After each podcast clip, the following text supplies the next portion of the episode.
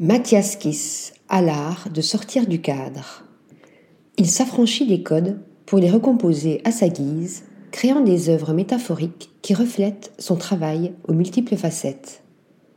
Marcher sur des feuilles d'or à la chapelle des Gobelins pour le mobilier national, fouler le ciel en pénétrant dans son atelier, se baigner dans l'eau d'un miroir au palais des beaux-arts de Lille, Mathias Kiss prend le contre-pied des références son opposition au code des arts décoratifs ne fait pas table rase du passé, mais s'appuie sur lui pour mieux le détourner et créer une nouvelle esthétique mariant fantaisie et poésie.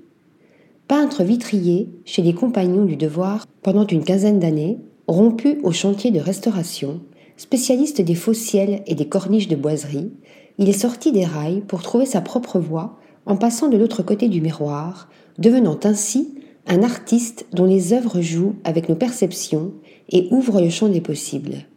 Son travail avec les cadres et les miroirs prend une valeur symbolique requalifiant en œuvre d'art ce qui n'était auparavant qu'accessoire.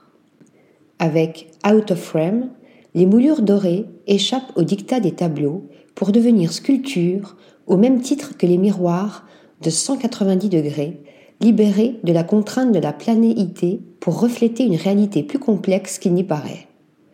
Emmenés sur le terrain de l'art contemporain, ces matériaux de prédilection sont les complices de détournements à plus grande échelle, comme ces corniches courant sur les murs d'un appartement ou ce plafond de glace qui reflète un rideau immaculé tombant en cascade pour se répandre sur un sol pavé de miroirs dans une installation bien nommée Liquid Mirror.